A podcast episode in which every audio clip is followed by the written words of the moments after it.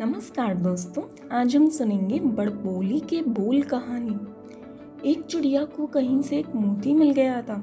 चिड़िया ने राजा के महल के पास एक ऊँचे से वृक्ष पर अपना घोंसला बना लिया और रात दिन गाने लगी। मैं राजा से भी अमीर हूँ, मैं राजा से भी अमीर हूँ।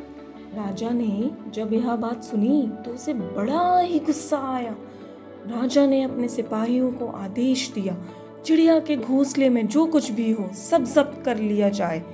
राजा के सिपाही गए और चिड़िया के घोंसले से मोती को उठा लाए।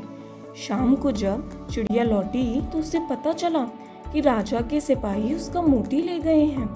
राजा, कंगाल है, मेरा मोती चुरा लिया। राजा, कंगाल है, मेरा मोती चुरा लिया। चिड़िया ज़ोर ज़ोर से चिल्लाने लगी। यह बात जब राजा ने सुनी तो चिड़िया के घोंसले में उसका मोती फिर से पहुँचा दिया गया। अपना मोती पाकर भी चिड़िया ने फिर से चिल्लाना शुरू कर दिया। राजा तो डरपोक है, मेरा मोती दे गया। राजा तो डरपोक है, मेरा मोती दे गया। इस बार राजा ने चिड़िया को बंदी बनाने का हुक्म दिया। पिंजरे में कैद होकर भी चिड़िया का बोलना नहीं थमा। राजा मेरा नौकर है, पिंजरा मेरा घर है। राजा मेरा नौकर है, पिंजरा मेरा घर है। इस पर राजा ने अधीर होकर चिड़िया का वध करवाने की बात सोच ली।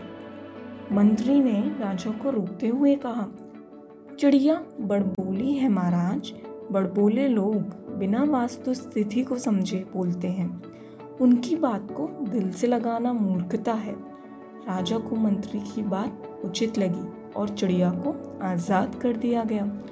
पिंजरे से निकलकर उड़ते उड़ते भी चिड़िया शेखी मार रही थी।